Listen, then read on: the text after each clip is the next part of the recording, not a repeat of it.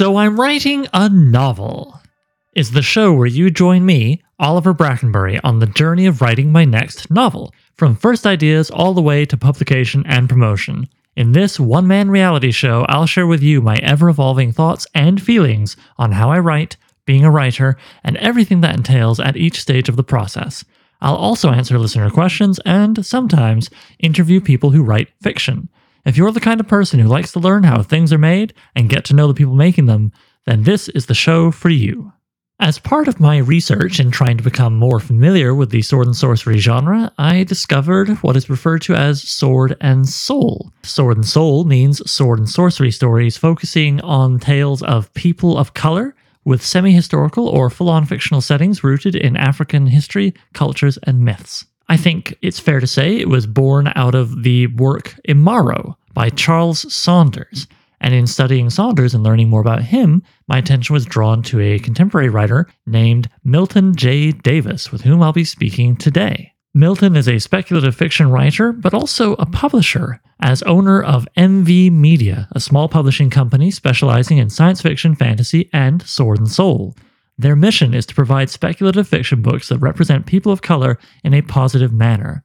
As an author, he has written 21 novels and short story collections, his most recent being a sword and soul adventure called Ida Blessed 2. He's also a contributing author to Black Panther Tales of Wakanda, published by Marvel and Titan Books, and co author of Hadithi and the State of Black Speculative Fiction with Eugen Bacon. There is a great deal more he's done as editor as well, but I think the best thing to do is just get into it and let Milton tell you about himself.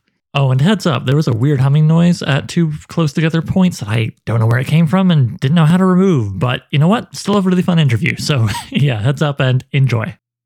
And here we are with Milton Davis. Hi, Milton. Hey, how you doing, man? Pretty good. All right. Especially now I got rid of the cat that just made that noise. So anyway, it's very professional over here. Let's get into it. Okay, so going as far back as you can remember, what is your you know sort of the earliest reading experience you had that led to your lifetime love of fantasy fiction? Well it's, it's interesting because um, initially i did not read a lot of fantasy and fiction. I used to be a big history reader um, okay. and any experience I had with fantasy came through uh, with my cousin. My cousin was a big comic book reader, and I guess my first introduction to fantasy was the Conan series that Marvel did, mm. and that was my really my first time seeing you know getting into fantasy and the whole Conan thing. I really loved the way they did it, and that kind of got my interest in it. But it wasn't until um, I was in college that I actually started reading science fiction and fantasy. And that was because I had a college instructor. I was a chemistry major and I had an English class and I did my first essay. And my instructor, Anna Holloway, who's a friend of mine now, called me to her office and said, Well, why are you majoring in chemistry? You're a good writer. And I said, Well, writers don't make any money. And uh, and I've proven that over the years. But but, uh, but anyway, um, she was the person who actually introduced me to science fiction and fantasy. I think it was since I was a science major. I think that was her way to get me um, interested in writing by introduced introduced me introducing me to something that she felt like was connected to what I was majoring in. And so it was initially people like Asimov and Arthur C. Clarke and Heinlein and um, Samuel Delany, but eventually it started going into you know some of the fantasy um, authors like you know, like Robert E. Howard, um, Michael Moorcock, you know, um, different things like that. So that's what really kind of got me into it. Cool. And I'm not going to be that guy. I'm curious. Do you remember with the Marvel Conans, was that the uh, sort of mainstream Marvel line, or was it those Savage sort of Conan magazine size guys that were always in black and white? It was those, the Savage sort of Conan. It was those and the and the uh, comic book as well. I read both of them. Oh, okay, yeah, yeah. They, they both, and you know, of course, it was movies. You know, I grew up in the '60s, so I'm I'm watching. You know, everything like that to me was mainly visual. So I'm, you know, I was really into like Jason and the Argonauts and and stuff like that. So my so my I guess I would consider that too kind of my like intro, introduction to fantasy as well because but it was mostly visual. It was it wasn't written really the written word. Okay, so um, I kind of gave my own take on it before we got into the interview portion here, but I would love to hear your definition for the listeners of sword and soul. How would you define that? Well, to me, sword and soul is basically a fantasy, um, epic fantasy, sword and sorcery that's based on pre-colonial African culture and tradition and history. That's that's basically what it is in a nutshell. Cool. And now you you know you you publish other things, but I feel like that's sort of your flagship genre uh, with MV Media. Mm-hmm. What's it like being both a writer and a publisher? Like when you submit your stories to people, does your publishing side make you kind of want to dispute any rejections you get a little more? Or you know, kind of like being both the referee and the player? Or uh, how's that? How's that go?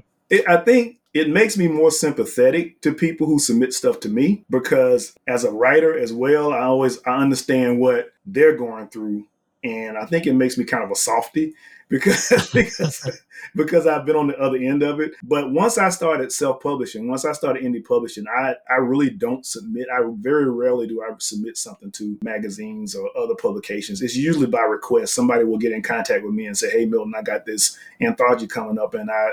wanted to know that it'll be either can you write a story for it or I read this story that you wrote and I want to and I want to know if I can use this in our anthology.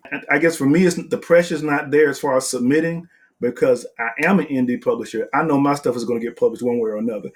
so, so, True, true. And, I, my apologies. I forgot. Of course, there are people approaching you. You know, you don't have to audition anymore. We're at that level of the career. My apologies.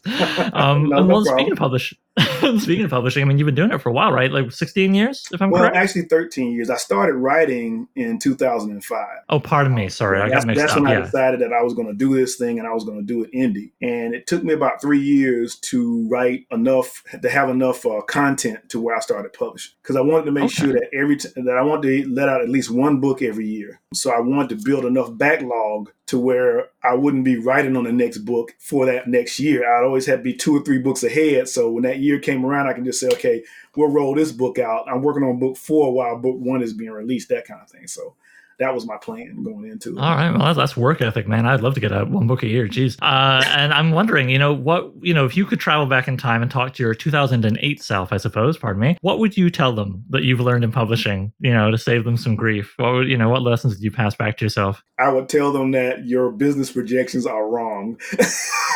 that's, what, that's what I would tell them. Um, but you know there's really not um there's really not much i would change i, I was very fortunate that when i got into uh, you know I, I decided to do indie publishing after studying the market and i really had a feeling that what I was trying to write was not going to be very acceptable to publishing at the, the way it was at the time. And that's one of the reasons I decided to go independent. I also wanted to get, I had my own business back in the day. I wanted to do that. I just wanted to have the freedom to write stories the way that I wanted to write them without any kind of input. And all of that just came down to being an indie publisher. Um, I was fortunate when I decided to do it that I ran into people who were experienced at doing that and they gave me very good advice on how to get started. And so it, it helped me avoid some of the pitfalls that people run into when they're doing indie publishing, like bad editors and, you know, people that, you know, tell you they're going to do this and never do it, that kind of thing. They gave me, they gave me contacts that helped me get into the um, whole process very easily. So I really don't have any, um, don't have too many regrets about it. I think um, based on what I was available able to do at the time. And I just started where I could and just worked my way to this point. Okay. Is there any like one piece of advice or lesson you'd want to pay forward to anybody looking to start their own company now? I would just say do the research um, and understand that when you become a self publisher, indie publisher, you are basically going into business because you have to do everything yourself and you're responsible for everything and uh, and you have to go at it with that kind of a work ethic. It's you know nobody's really going to do anything for you. You have to be able to your marketing, your cover design, everything. You got to your your editing. You know you have to pay editors. All that stuff you have to do yourself. And uh, I, I, do a class um, once a year. Well, I was doing it once a year too recently, where I would talk to people about self publishing.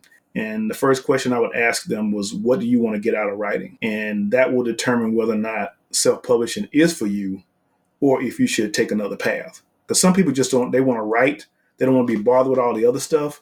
And if that's what you want to do, then I would tell them you need to really reconsider becoming an indie publisher because mm-hmm. you have to set aside time to do all that other stuff. Yeah, no, I mean, I was just saying in my last interview uh, to uh, author Jess Frey there, we were talking about self publishing and how you need to be prepared in the sense that, like, you can do everything. You've got total creative control, but you just want to change that tone of voice slightly and be like, you can do everything. You do everything. exactly. You know? Exactly. Yeah. It's a good thing to keep in mind. Yeah, it is. Okay, so if I understand correctly, part of your kind of literary uh, origin story was meeting and then going on to have had a working relationship with the father of Sword and Soul, Charles Saunders. Yeah. Uh, author of the Magnificent Tomorrow series and more.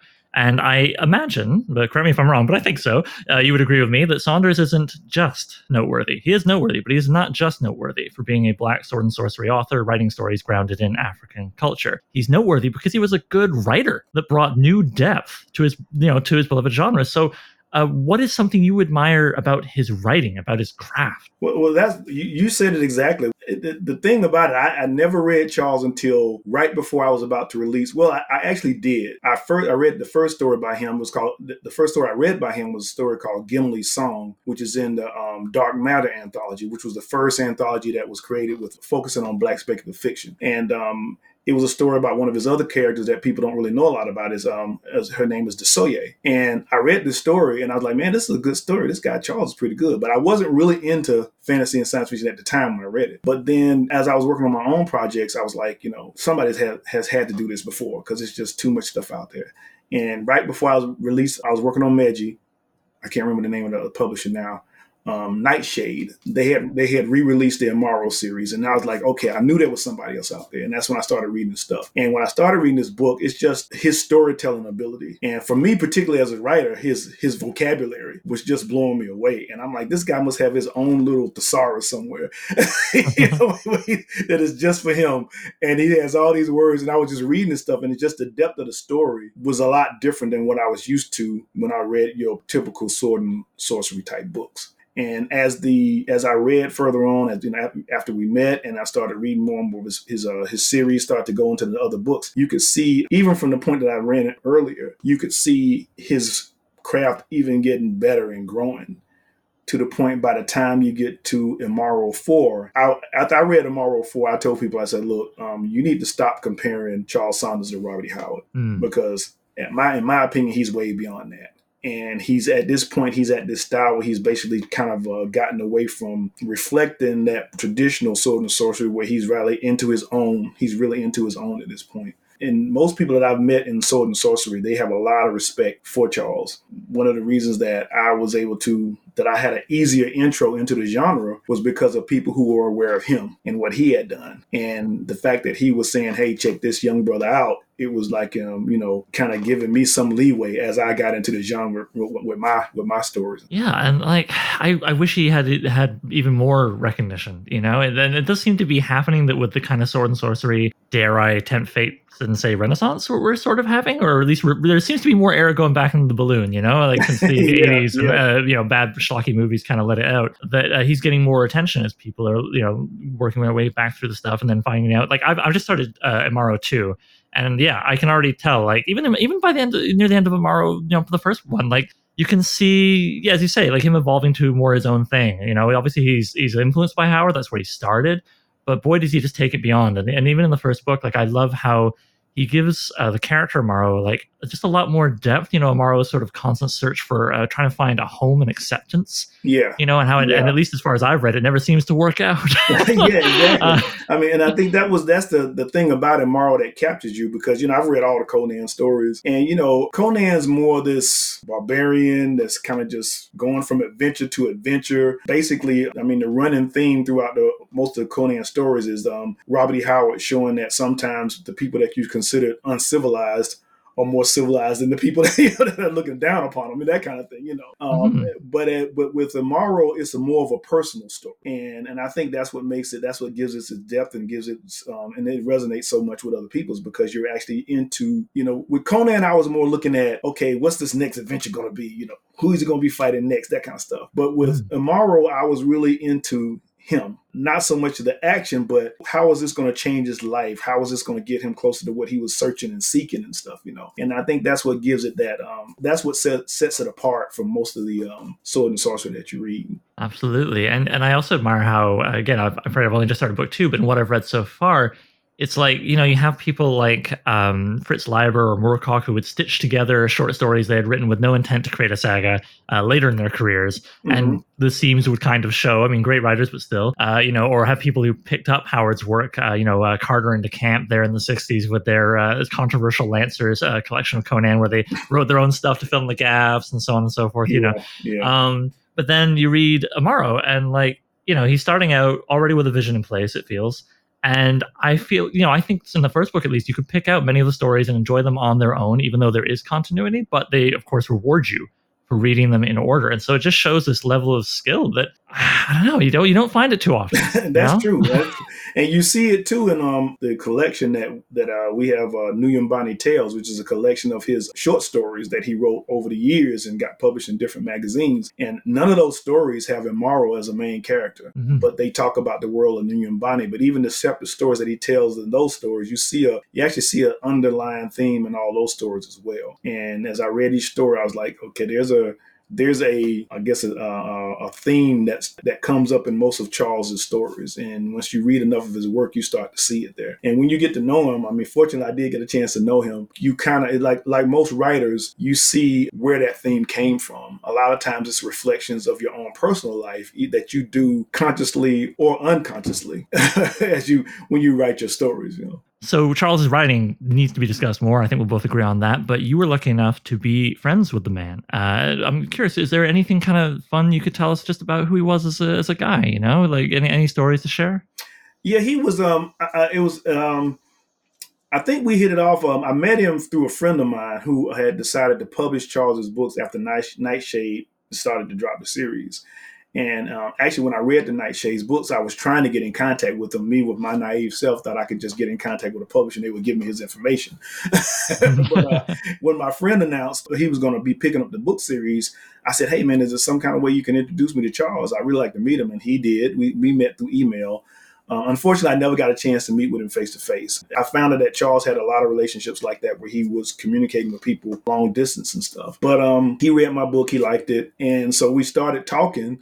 And I think part of it had to do with our journey had a lot in common. We both were inspired by Robert E. Howard's works. We both chose to use pre colonial Africa as our foundation for our stories. We were both influenced by some of the same regions in Africa and the same history. Like his book, Dossouye, was based on the Mino, which we, people call the, the Black Amazons from Dahomey. And I had actually come up with an idea for for my book Woman of the Woods, which was based on the same same region for the same reasons and stuff. You know, we this is separately. We were both born. Our birthdays were like three days apart. You know, uh, 11 years apart, but three days apart in July. Yeah. We were both Pittsburgh Steelers fans.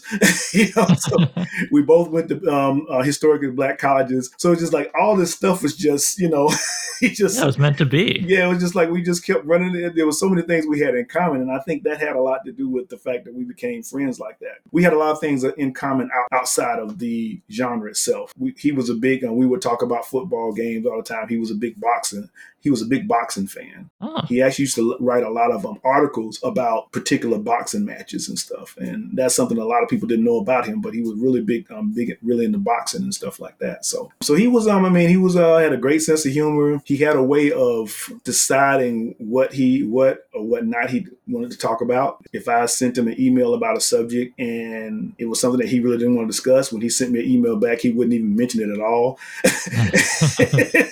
I would know. I was, I would say, well, okay, well, Charles didn't want to talk about this. but yeah, it was um, it was a it was a great relationship. You know, um, again, like I said, the only thing I regret was that I never got a chance to really meet him face to face. I had planned to travel to Halifax at some point, but um, before I was able to get a chance to do it, you know, he passed away. So um, he was an interesting person. He was uh, he was fun to, to chat with. So. Did he ever talk to you about maybe writing some boxing fiction? I have this weird half memory that Howard maybe wrote because I know Howard went way out of sword and sorcery as well, right? He did westerns and everything else, and I feel like he did boxing stories or did one or two. I don't know. I feel like there's a connection there somewhere. Well, actually, Charles had a, a pulp character that he created called Damballa. And the book was published uh, a few years ago. Um, man, I can't remember Ron Fortier's uh, publishing company, uh, Airship 21. Mm-hmm. And in that story, there's a boxer in there. It's, it's funny because when Charles first, when he first released Imaro, they had an issue because the publisher tried to describe them as a black Tarzan. Yeah. And that had a, the, the um, Edgar Rice Burroughs, um, I guess I can't remember the name, what you would call him, but they they rose up and Their said, no, not, you can't do that. The state, they said, no, we don't do that kind of stuff, you know. So when he wrote Damballa, he said, well, you know what? I'm actually going to write my version of a black Tarzan. oh, okay. and that's what and that's what Damballa is really, you know. And he actually wrote a short a short Damballa story. Then he wrote this novel, and in that novel, there's a, it's about basically the Germans having this. This is like during before World War II, having this boxer that they had basically, you know, given these special abilities to. And in this particular story, Damballa ends up working with and end up having to fight this boxer and stuff. I, so that's the only story, the only fiction story that I know of that he actually incorporated his love of boxing into um, his fiction. That's so cool though, and I love how he took like the bad marketing he was given and was like, "All right, I'm going to do something with that." yeah, exactly. He said, "You know, what a great I'm, attitude." Gonna, you know, he said, "I'm going to do it." He says, "He says, so somebody's claiming that I did it. I'm going to actually do it." No, I, I, I can respect the hell out of that. I love it. So I would say it's fair to say you have some idea of what's going on in the world of Imaro. What can you tell us, if anything, about? Because uh, I've been hearing rumors and whispers. You know, they said something about it on Rogues in the House podcast. You know, is there an Imaro TV series in the works? Do you know anything about that? Um. there is I, I, guess i can say there's an effort to make it happen there's mm-hmm. a, a, another gentleman that charles knew really well his name is uh, uh tack Kernzy. He met tack actually i think he met tack before uh, before i met him and tack was his um his charge was to get Imaro picked up in hollywood and hmm. it was something that he'd been working on for a long time. A few years ago, a producer got in contact with me trying to find Charles and said he was interested in Imaro. And one thing led to another. I got in contact with TAC, and so at this point, and I don't think I'm spilling any beans right now because because Tack has talked about this. There is something that's in the works. I can't say where it is right now at this point, but there is an effort being made to do that. So well, I hope it goes all the way to the green light and, and gets out there because I think people will be ready for it. I oh yeah, I think it'll be great to see it. I mean, you know, it's something that hasn't been really hasn't been done before. It's another it's another reason why um that I started doing what I want to do because um you know I would look at these movies, I would see people like uh Michael Clarke Duncan and folks like that, and I was like, you know, these guys really need to have their own movies and shows in this same type of genre and stuff, you know. So a lot of times when I sat down and I was writing, I was thinking about these people and saying, hey man, it'd be great if they did this or they did that, that kind of stuff, you know. So so hopefully, um, you know, um, there's been some things kind of were delayed because of his passing, but some things as far as the estate is concerned has been worked have been worked out. So hopefully we'll start seeing some things moving in that direction next year. Well, that'd be awesome because I mean, I'm it almost feels cliche to say it at this point, but like Black Panther made like a billion, right? you know, amongst other things that have come out, you know, like in the last few years. I mean, it's just obviously an appetite for stuff that is not showing, you know, the more traditional faces we keep seeing in spec fic and fantasy. Exactly. So yeah, I would I would watch the hell out of that man. Whether they base it on, whether it's new stories or based it right off the first book or you know yeah no exactly. I'm I'm here for it. So Marvel, if you're listening or whoever's producing, get this thing going. Yeah. Um. All right. Uh, one of the things uh, I really liked about uh, a lot of Sword and Soul stories, or the ones I've read, I mean, I want to pretend I've read everything, is the focus on a pre colonial setting, or maybe I even just want to say they lack uh, a European colonial aspect because when applied to a different world than Earth, pre colonial implies that colonial is like uh, inevitable. And boy, would it be nice to, you know, remind ourselves it isn't. yeah. yeah. So, you know, so, you know, I was very interested to see, like, just this morning as we're recording this, an article, I'll link to the show notes, listeners, so you can check it out about your Changa's Safari series, which yeah. seems much closer to like historical fiction or alt history than uh, maybe the Sword and Soul I've seen so far, because uh, it includes colonial elements. It's in it's sort of rooted in our history, if I understand correctly, uh, and even has some things in it like the slave trade. Uh, when you were coming up with Changa in the first place, what led you down this storytelling path rather than say like a secondary world? Well Changa was my way to combine my two loves together history and fantasy. And so um, every every book has a purpose i guess when i first started writing. With when i wrote meji i wanted to write an epic fantasy that kind of um, expressed the size and the variety of cultures in on the african continent. When I wrote Changa Safari, I wanted to show, I wanted to tell a good story for at first, but I also wanted to show the connections that Africa had with the rest of the world that a lot of people weren't aware of. Because the Swahili culture was basically a culture that they were a seafaring culture, a maritime culture, were trading with East East um, Asia, all as far as China. And I wanted to be able to show that, and that was part of the reason that I wrote the Ch- wrote Changa Safari. Again, it, it allowed me to play in history like I always like I love, and to add that fantasy element in it too. Every place that Changa and his crew visits, I basically tried to reflect that region of the world the way it was in the 15th century, not the way that we understand it now. And so mm. I had to do research into that and had to and found out some very interesting things as I was doing it and um, and understanding the myths and mythologies of those countries during that time period. So it all kind of added to to me. It felt I felt like added to the rich, richness of the story. And the entire time I was keep I was keeping people of African descent in the forefront of the stories the way that it would have been. You know, we talk about Marco Polo going to Asia and him writing about his stuff like that, but the Swahili people were doing this on a daily basis, you know, and it was just part of life for them. And, you know, when the Portuguese finally came around the Cape and got to East Africa, they saw this thriving merchant mercantile culture going on. And it wasn't mm-hmm. like, you know, sometimes you grow up in America, you keep thinking, oh, these people weren't doing anything until Europeans arrived. But when, you know, yeah. they, sh- you know, and when they showed up, they were like, okay, Portuguese, cool. What you got? you know, yeah. you know we, we've got ivory, we've got this, we've got that. What you got? You know, what do you have to trade? That kind of stuff like that, you know. So it was, um, and I wanted to show that. I wanted to um, show that and express that in the books. One of the most interesting things that happened after I released it was I, a gentleman from Australia got in contact with me after I released the first Changa Safari book. And he said, I read the book. He said, I had no idea about this history. And he went to research it. And he said, You said, you know, you said you opened me up to something that I didn't really realize what was going on during that time. And and to me, um, I want the books to be entertainment, entertaining, but I also like it when people read the books and, and learn something from it. You know, learn something about the culture. Yeah, well, I think that's that's a great explanation, and I, I love it, man. I love it. Like, cause yeah, I especially okay. There's like five directions I want to go in because I think it's so interesting. Sorry, but like, okay, first up, one thing that I was thinking of while you were, you were saying that to me was uh, I often think of how when Fritz Leiber was coming up with Lankhmar and those guys, he was originally going to set it in you know um, antiquity era Alexandria. And then Lovecraft warned him and was like, no, no, no, the history nerds are going to come for you. Make up your own place.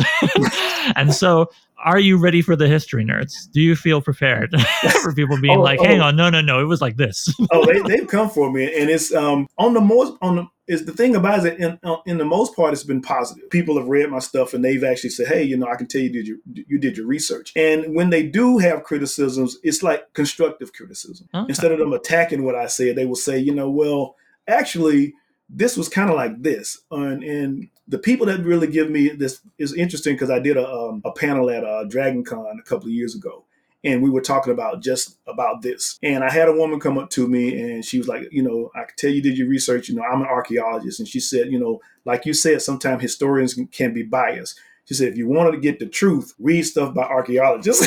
you know, because we don't care about all that kind of stuff. We base what we say based on what we find, that kind of thing, you know. So so it's been um it's been um you, you know you're gonna miss some stuff.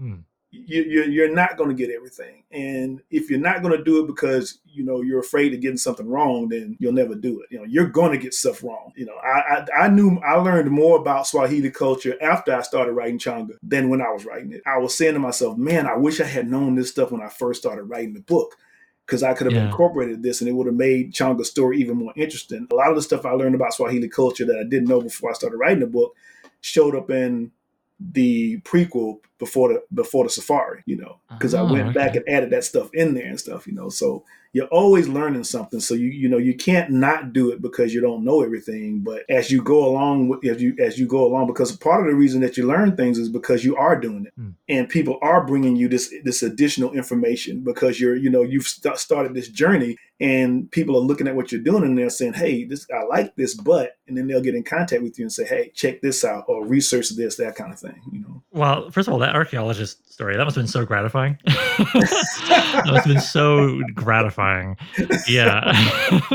And uh, yeah and as you say you can always keep moving the story forward or backward to put in the stuff that you've learned while you know working on it right? Like there's there's a uh, have you not come out with a volume of uh, essentially origin stories for the Changa characters? Well, um, actually, before the Safari does do that. That's one of the things I wanted to do in that book was that I actually give an origin story for each of the people, each of Changa's crew members, major crew members. There's a story in there about Panya, about the Tuareg, about Prince Aki. There's about uh, Mikaele and, uh, and it hmm. shows basically what all of them were doing before they met Changa, what set them on their journey to meet Changa. And then, and I also have an origin story about Changa in there. The first story is Changa's origin, origin story, and it's mixed in with um, some other adventures that Changa takes parts in before the actual safari begins. That's why it's called Before the Safari, because it kind of all these little stories kind of lead you up to the beginning of the safari. The last story is Prince Aki's story, which, if you've read the first book, you know, it actually goes right up to the point where just before Changa and the rest of his crew meet meet Prince Aki. So um, now I'm, I'm guessing people probably want to start with the first book, not the origin. Uh, sorry, not before though, right? The, the gentleman that wrote the article, Fletcher Vandenberg, been a big fan of Changa. He says the before the Safari book benefits um, more from having read the other books before you read it, the first three books. I actually used it as a break before I wrote the final book in the series. I just went back and did before the Safari so I could like it gave me time to um, think about how I was going to end the series as I was writing that book, and it kind of gave me a little break from the telling the story. Well, I like that too, right? Because it's almost like going back and going, all right, before I get to this ending, let me really understand my characters. Like really, you know, really, really. I mean, I'm not that you didn't before, but you know, like go even deeper kind of thing. Exactly, and, and it, that was it was during that book that I was able to take a lot of the stuff that I had learned about the Swahili culture while I was writing the series and have it reflected in the last book, the final book of the Changa series when I finally wrote it. Well, I'm, I'm curious. I feel like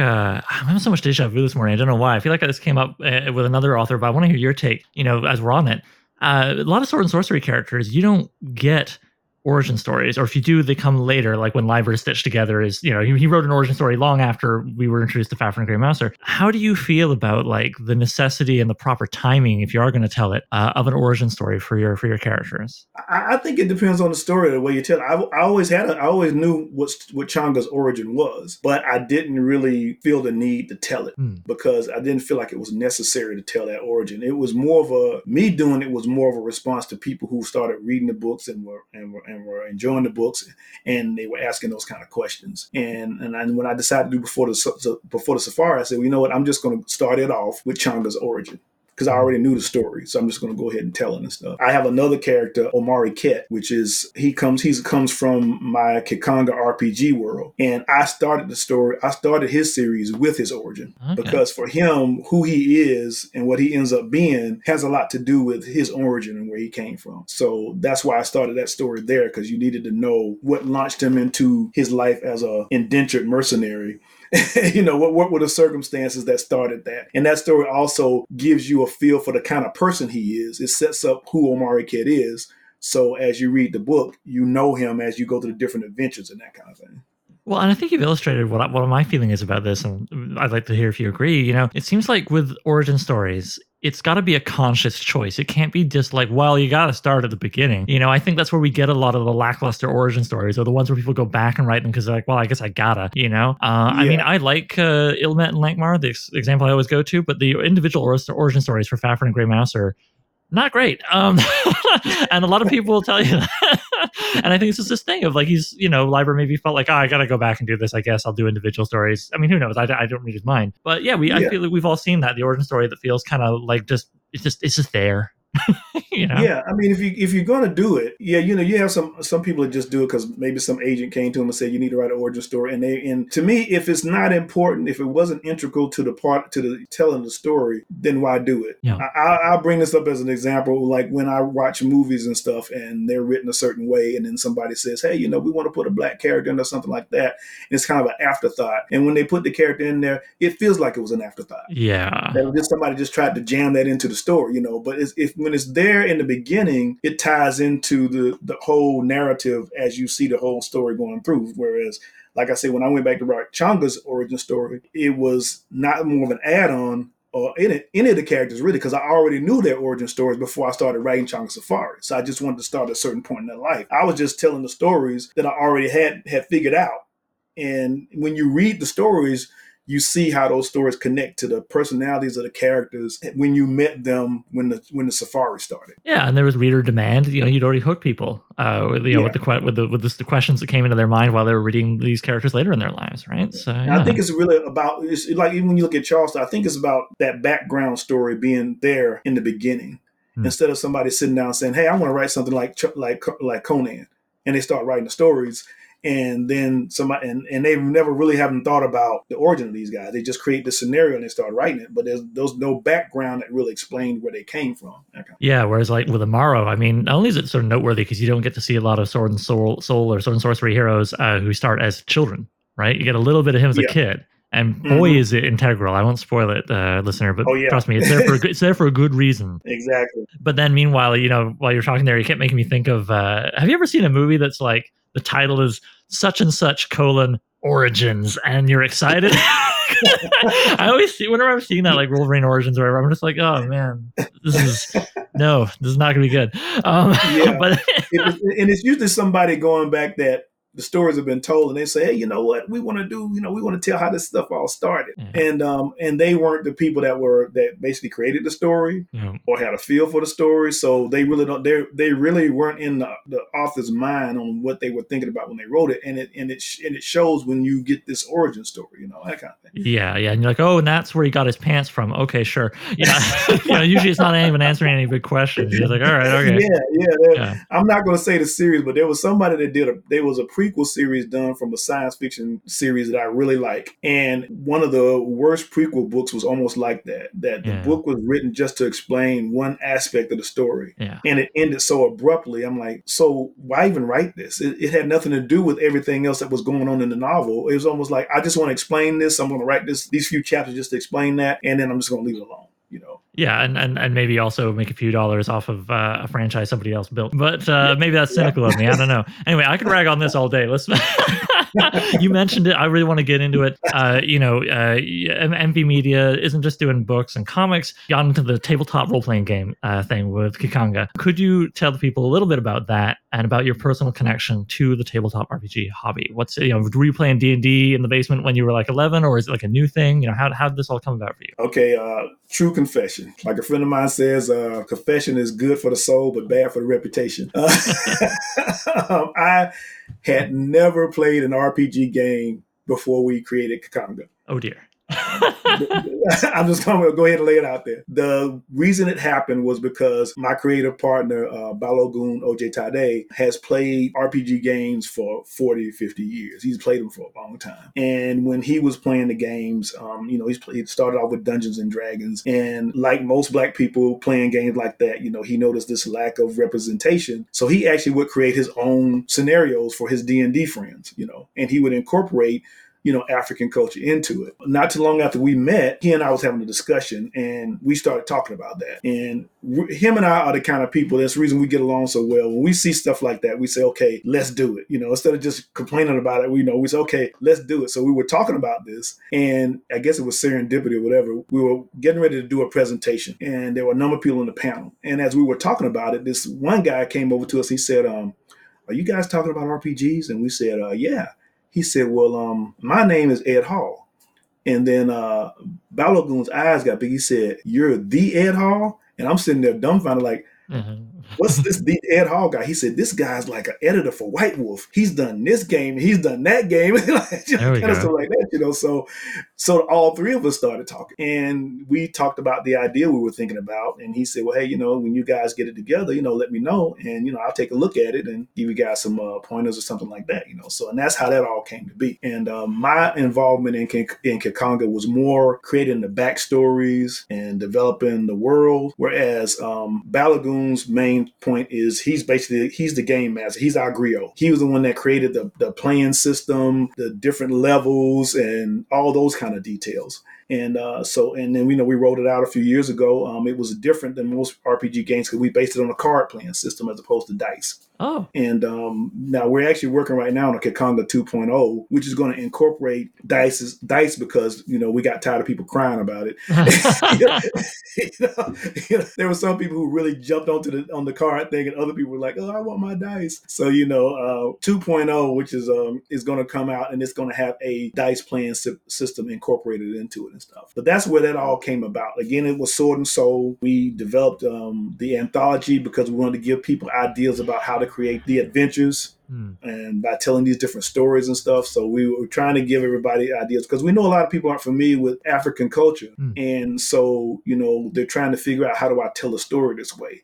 And so we said, well, we're going to give you some examples. And then maybe from these examples, you can go on and develop your own adventures. Well, and, and parallel to that, I saw your uh, Sword and Soul world building video, which you know yeah. I thought was pretty solid. I'm going to link to that in the show notes so people can check it out. Uh, How get their their minds going. So Uh, yeah, it's kind of cool actually to see like another pre-colonial, you know, game out there. Like, I don't know, have you heard of uh, Coyote and Crow? I have not heard of that. Oh, okay. Um, you might um, want to check it out just out of curiosity. it, it is uh, a pre-colonial uh, North American Indigenous peoples RPG. Oh yeah, yeah, I did hear about that. I did, I did see, I did see that because um, I know as far as African based, there was a game back in the day called Nyambe, Nyambe or something like that that was uh-huh. out, and it was funny because as we were doing ours, we found out that a lot of times things that we do end up influencing other people. now, for the listener, uh, influencing was put in quotation marks, so that's interesting. I mean, you know, stealing is flattery, I guess. I don't know.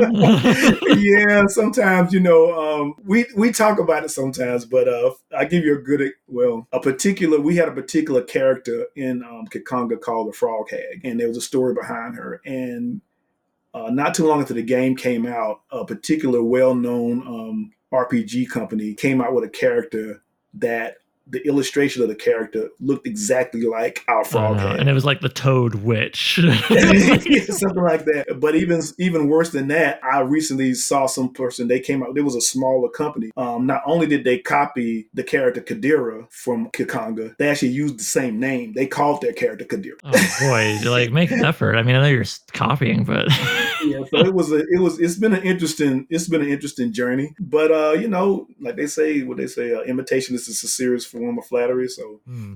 I guess we should be flattered by this. I guess. I mean, okay, well, definitely let's encourage people to get the original, the original yeah, flavor. Go. Go to Kikanga, or you know, speaking of being ready for the nerds to come for you, man. I hope uh, you know your RPG buddies have warned you. When you come out with a second edition, that's going to start the edition wars. You're going to have people being like, "No, first edition's better." Cards, man, you got to do the oh. cards. You know it was interesting when we first rolled the game out because we did test playing and we picked different groups of people to test to test the game out to see what they think about it. And it was a, it was distinct differences. Some of the old D and D veterans though started complaining right off the bat. So you guys don't have categories like you know wizard and warrior and stuff like that. You you know you're not using the dice and blah blah blah. You know, and we're like, okay, that's because this is not Dungeons and Dragons. yeah, yeah. I, I, don't like this. You made your own thing. yeah, you know, this is not D and D. But then we had a we had people who had never played role playing games before that we introduced it to, and they liked it. They liked the card system and stuff. They had no prior experience. But then we had I hate to say it, it was an age based thing. Then we had younger people who had played Dungeons and Dragons. Then came to Kikanga and they enjoyed it. Mm. They got right into the differences and stuff like that. So it's you know I, I found out that the the role playing game community, the players are very loyal to whatever they've been playing it because some of them have been playing it for decades. You know, mm. um, with the same people and the same character. And so we're never trying to convert people. We're not trying to get somebody to stop playing this and then play that. Mm-hmm. What we're trying to do is just create our own game and find people that are interested in it. And when people get very upset, I just tell them well, basically, you know, this is a game. We're not trying to convert you. We're not trying to beat Dungeons and Dragons. We're creating our own game. Either you're going to look at it and be interested and play it and enjoy it, or you're not, you know. Yeah. And I always find it funny when people get like that. Like, what, you can't enjoy two games? You just eat one food? Exactly. exactly. Exactly. Yeah, I tell you one interesting note though. We I was very in, surprised by the interest we got in Brazil. We had a lot of people in Brazil that really loved Kikanga, so much so that we actually had one company that wanted to make a Brazilian version of the game. They wanted to bring it in and do it in Brazilian Portuguese. At the time, we were being very um, cautious about exposing the game because we were concerned about people, you know, taking it and trying to do do their own things and stuff like that. Yeah, so at the time, yeah. we didn't do it. But it's something that we're we're revisiting now because um, we're seeing a lot of interest in other countries like that, and um, having a version of the game where the where the language has been translated to something that they would make it easier for people in those particular countries is something that we're starting to focus on and look at now. Yeah, well, I mean, I don't count me as an expert, but I've been an avid hobbyist for decades, and yeah, like as far as I know, there is a very strong role playing game scene down there. Uh, and Germany too. I remember every, every, game I got into, I was a big Shadowrun fan. And if you ever heard of that one, it's like Cyberpunk meets Magic. And uh, I just remember being stunned that they had German translations of all their books. I was like, oh, yeah. they do that over there? Like I'm the just dumb kid growing up, but you know, uh, yeah, yeah, you know, no, there's definitely markets outside of the the ones you'd expect. And uh, mm-hmm. as far as the older players, I hear you. Uh, I know you're still like. It sounds like you did the smart thing any any businessman does. You found the talent to bring in to do you know to handle the, the stuff you're unfamiliar with, the game mechanics, that kind of thing. Um, mm-hmm. So I'm just curious though. Have you come across or encountered the term grognard? No, I haven't. Talking about role playing fans. No, I haven't. Yeah. Oh man. Yeah. Well, it's like a it's like an oldish term unto itself. I forget exactly when it was coined, but um, it basically it originally was the term for like the oldest soldiers in Napoleon's army, uh, his oldest, most wizened units, who would always kind of bitch and complain about things because they're like, "Well, we've been around, we can, you know, whatever." Right? And that term ended up because you know D and D came out of wargaming. That term kind of got grafted onto like the older, more curmudgeonly players. who are like, "Ah, oh, the card system in the role playing game, what the hell?" So yeah, you know, next maybe next time someone gives you that grief, you can just be like, "Hey, man, I don't listen to Grognards." Well, that's a term I have to I have to keep in mind. Yeah. You know, I mean, like I said, Kikanga was the first role playing game that I ever played. As we played, I was I could see why people would be interested and why people play role game playing games because you're basically you know you're creating a story as you go. Oh yeah, no, I love it. Love the clever storytelling and and and you get these. uh You know, I'm still having laughs about memories from games I played like 15 years ago with, yeah. with those same buddies. You you remember it just as much as like a crazy party story or whatever. Yeah, and, and there's and there's a number of game masters that have become novel writers because they're basically storytellers. Oh yeah, you know? yeah, yeah. Back um, and forth, people move along that axis for sure. Mm-hmm. Yeah. Okay. Well, I mean, I can talk about that all day long. Let's move on. just it's my it's one of my favorite hobbies. I'm getting my group back together tomorrow for the first time since COVID. Um, but anyway, not about me. Let's move on, Oliver. You can tell I'm an only child, right? Uh, so. Sword and Soul isn't just writing and gaming, as we were just discussing. It's also some pretty cool artwork, you know. And as we also talked about, you you've been adapting Changa Safari as comic books. And yeah. last September, uh, in your interview with Indie Comics Dispatch, you said that you guys are going to, you know, MV Media are going to be getting further into publishing comics, and you want to get into animation as well, and taking some steps there. I mean, that could be an hour unto itself, uh, but maybe just briefly, like, you know, who are who are some of your favorite artists that you've worked with? What style do you feel works best for the genre? That's a tough question uh, because I, I, love all the artists that I work with. I, I choose them based on um, what I think they bring to the story. I grew up around my cousins. I had two cousins that were artists, and unfortunately, I didn't have the talent. Um, they let me know that very early on. But Kids, eh? but I've always been surrounded by it, and so when I started developing these stories and these characters and stuff, you know, I used to be part of a group called uh, um, it was called Black Superhero and it was basically a, a, forum of a bunch of black comic book artists. And I got exposed to a lot of these guys' works, and and there and a lot of them are people that I work with now because I became familiar with the artwork in this group. And when everybody, it, it was a very volatile type group, but I would always pull people aside and say, "Hey, you know, I really like your artwork. You know, can you do this for me? Can you do that work for me?" So I, I think I, I more could talk about it more along the lines of people that I've worked with the longest. Um, and one particular artist would be Stanley Weaver Jr. I've been working with Stan probably almost as long as I've been publishing. And when we first started working together, Stan was more of a contemporary comic book, futuristic type artist, and he really didn't have a lot of background on the on the uh, regions and the and the cultures that I was looking at. So I would send him, you know, photographic references, and he was very good at looking at those references and coming up with something for me. And um, at this point now, um, it's real easy for me to work with because he knows me and I know him, and all I have to do is just say, "Hey, Stan." I'm working on this new Omari Ket novel. This is what I'm looking for. I may send him a couple of references, and then he comes back and bam, he hits it right out about the park because he has, he has a very dynamic style, and his his artwork is very energetic, has a lot of motion in it, and sometimes that's what I'm looking for when I'm doing a particular story. Um, uh, other artists that I've worked with, um, one artist that you, you, have to talk about is um, Mshindo Kuumba. Uh, Mshindo's phenomenal if you've seen the more recent um, Imaro books, Mshindo is the person that's done the cover for those art for those. Oh books. yeah, yeah, three and four uh, in particular. Yeah. I'm thinking of yeah. That's his artwork. He he did the cover for my um for our Kikanga anthology, my Kikanga game. That's he's done he's done that work. He's a he's a person that art artist that's into the Afrocentric vibe, and so he's a, he's another one that's very easy to work with when it comes to that. Uh, we've done some work with Brian Syme. Uh, Brian does a lot of uh, RPG illustrations. And actually, when we started um, Kikanga, he got in contact with us and said, "Hey, I think this is a great idea. I'd love to do some artwork for you guys." So that's what we, we work with him. There's so many of them that I and, I and like I said, I love them all. I really can't say I really can't say uh, Kira the artist, uh, a young lady that's out of Florida. I work with her. She actually did the cover for Priestess of Enku and I've known her for a long time. I love her style of artwork. She did some artwork that I used for before the Safari. Again, each of them brings they bring their own flavor to it. That's why I don't use them on every project, but there's certain projects when I pull up, I say, hey, I know this is perfect for Kira. This is a great one for Stan. Or that's that kind of thing like that. So I probably answered your question without answering it. no, no, no. That's all good, man. I just wanted your thoughts and feelings, and it's not definitely uh, got got me to you know. I noticed there was a very comic book feel to a lot of the art uh, that and that's why, has, right? So that's my, why. Yeah yeah, a lot of my artists are comic book artists. You know, you get that vibe from them, which is okay with me. You know, I, I like that. Yeah. But um, you have somebody like, for instance, Edison Moody. He did the cover to the city. Edison is more what you would see your more traditional cover art type artist, and and that, and it reflects on that when you see the cover of that book. So it's a lot of different artists. I think we almost kind of illustrated it uh, with this question, but I often wrap up interviews with things uh, along the lines of like, you know, who would you recommend or whatever. But then there's always this fear in the guest where they're like, oh, I don't want to forget, you know, Bob. I love Bob. You know, I don't want to, you know or whoever, you know, there's all this kind of anxiety. I see this flop sweat. So I'm trying to get better. Let's see if I've gotten better. what I would instead like to ask, which is maybe a bit more of an appropriate question uh, for you in your publishing role, who is the latest author you've taken on board? Uh, how did that go? What made you decide that they were worth, you know, investing in?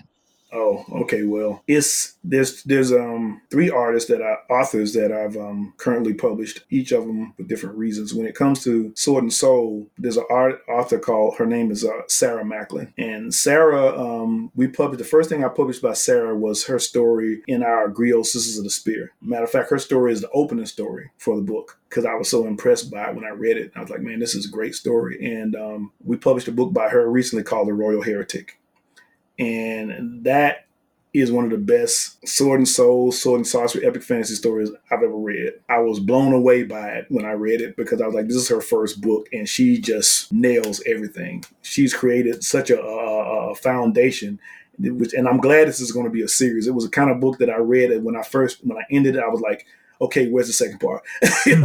I, I got to see the I got to see where this story is to go. Uh, another artist, another author that I published recently is um, a, a, brother by the name of Enoch Zambaya. And Enoch's actually from Zambia. He got in contact with me. He said he read Griot Sisters of the Spear. He was inspired by it, and he sent me some uh, story, a story that eventually became a novel. Um, I like him because he has a very epic fantasy feel to his work and he's working from an indigenous African culture. So that brings a perspective to the storytelling. That's something that Charles and I talked about because initially most Sword and Soul was coming from African American authors and doing the research. And we always talked about, I wonder how this storytelling is going to be when we start getting authors from African cultures. And Enoch is one of those. And there's a lot of them out there now, and they're telling some great stories, you know, and, and it actually came out like we did. And I know I'm, i should have talked about one person, but but but there's also uh, B. Sharice Moore, whose book I just published, Dr. Marvelous Gens Art Scholars, which is a um, which goes into my steampunk, diesel funk uh, genres. And uh, again, another great storyteller. I read a book by her years ago, and uh, she does a really good job at incorporating history and fiction and just putting it all together to make a great book. It actually was our we released it this year, and it was our best performing release ever. Oh, awesome! It did great. I mean, I, I mean, I was kind of envious because he actually sold more books than I've sold on my own first time. Uh, another publisher writer problem. yeah, exactly. like I'm happy as a publisher, as a writer. I don't. Yeah. Why are they not selling me? You know, it's my you know, but it's a good problem to have. oh yeah.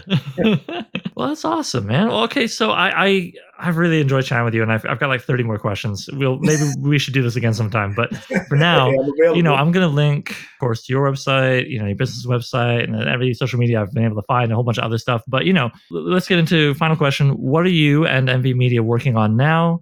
You know, like what's the newest stuff people can check out or in the near future, and where can people find you? Okay, we've got a number of uh, books coming out, uh, actually been released this year. Um, they're basically paperback versions of books that we had in ebook fashion, like Fallen, which is uh, Shange Majoga, which is actually a Sword and Soul series based in the in the Changa universe. It's it's out right now. Um, we have another one coming out called The Long Walk, which is a uh, steampunk um, story based on a rite of passage world that Balogun and I developed together, and it's a really interesting uh, story. I think you, people would enjoy it. Um, I'm actually um, one of the things that, that I like is that I get to work with authors that I admire, And so this year we actually have a, a, a we're releasing uh, re-releasing a book by author Minister Faust mm-hmm. called the uh, the Alchemist of Kush. I actually read the book years ago and loved it. And I met Minister Faust uh, a few years ago and when he came to Atlanta to speak at Georgia Tech. And so we, you know, developed a relationship and, you know, and I was like, hey, man, I really would like to publish by you, a book by you. He said, hey, great. He said, how about um, The Alchemist of Kush. I'm like, oh man, I get to publish my favorite book by you. nice. you know, so it's a great book. Um, uh, Minister Faust is a great storyteller. Um, I published some of his short stories in some of my anthologies. So those are probably the main um, books we're working on right now. I've got um, a serial novel that's going to be on my Patreon called Black Rose, which is actually my first historical fiction novel. Again, I go to the Swahili culture, but this is a book about a Swahili merchant who ends up uh, taking in a Japanese princess on the request of her father because their family is in a dire situation. And so I talk about this relationship between them and how, you know, she ends up actually eventually taking this young girl to East Africa and raising her within the Swahili culture. So um, I'm really cool. excited about that one. So that'll be coming out as well. Yeah, that'll be on your Patreon. Is that like patreon.com slash? Yeah, it's going to be an MV Media Patreon. I'm going to launch it next month. Oh, and okay. I'm going to have certain stories that are going to be specific to the Patreon that after they become full fledged novels, then I'll release them and stuff like that. But to read them as we're developing them, there you'll be, if you're a Patreon member, you can follow them as we're. Oh, very cool. And also, you further utilizing the fact that you're both writer and publisher. You know, I was just in my last interview talking with someone about how you know, you see some authors releasing like early drafts of their chapters on their Patreon, but then they try and get it published and they kind of run into trouble because like publishers yeah, might be like, yeah. yeah. you already kind of put this out. Um, so, well, you know, since I'm the publisher, exactly, exactly, no problem. There's no problem with that. You know, we also have a couple of animation projects. We're working on one called Playing the Odds, which is a cyberpunk um, uh, series that we're working on right now. Got a great team working together on that, and we've got the from here to Timbuktu animation that I'm working with Avaloy Studios in Atlanta. Um, we've got a pilot out. We're actually um, working on um, getting that done as well. Uh, we'll probably be announcing crowdfunders for both of those projects in the near future um, to get them going. So um, a lot of stuff going on. Very cool, man. All right, awesome. Well, like I say, I, I could just chat with you all day, man. Anytime you're up in Toronto, I'll buy you a beer. Uh, but uh, but right here, right now, I guess I should tie it off. So uh, again, thank you so much uh, for being here, Milton. Hey, thanks for having me, man. Uh, enjoy yeah, it. All right, man. Take care. Uh, you too. So, I'm writing a novel, features original music by Gloria Guns, and is hosted by yours truly, Oliver Brackenbury. If you'd like to submit a question, then please email it to so I'm writing a novel at gmail.com. Bonus points if you record yourself and send me an MP3 I can cut into the show. Doesn't have to be fancy, using your phone is fine, just keep it clear and concise. You can also holler at the show on Twitter. Look for at so underscore writing, at so writing. Please consider sharing the show with anybody who might like it, leaving a review on iTunes, and checking out patreon.com slash so I'm writing a novel. Patrons get to be thanked in the final novel, listen to episodes of the podcast a week early, and even enjoy a bonus podcast called So I Wrote a Novel, where I read and comment on chapters of previous works, starting with my first novel, Junkyard Leopard. Thanks for hanging out with me and Milton, and I'll see you soon.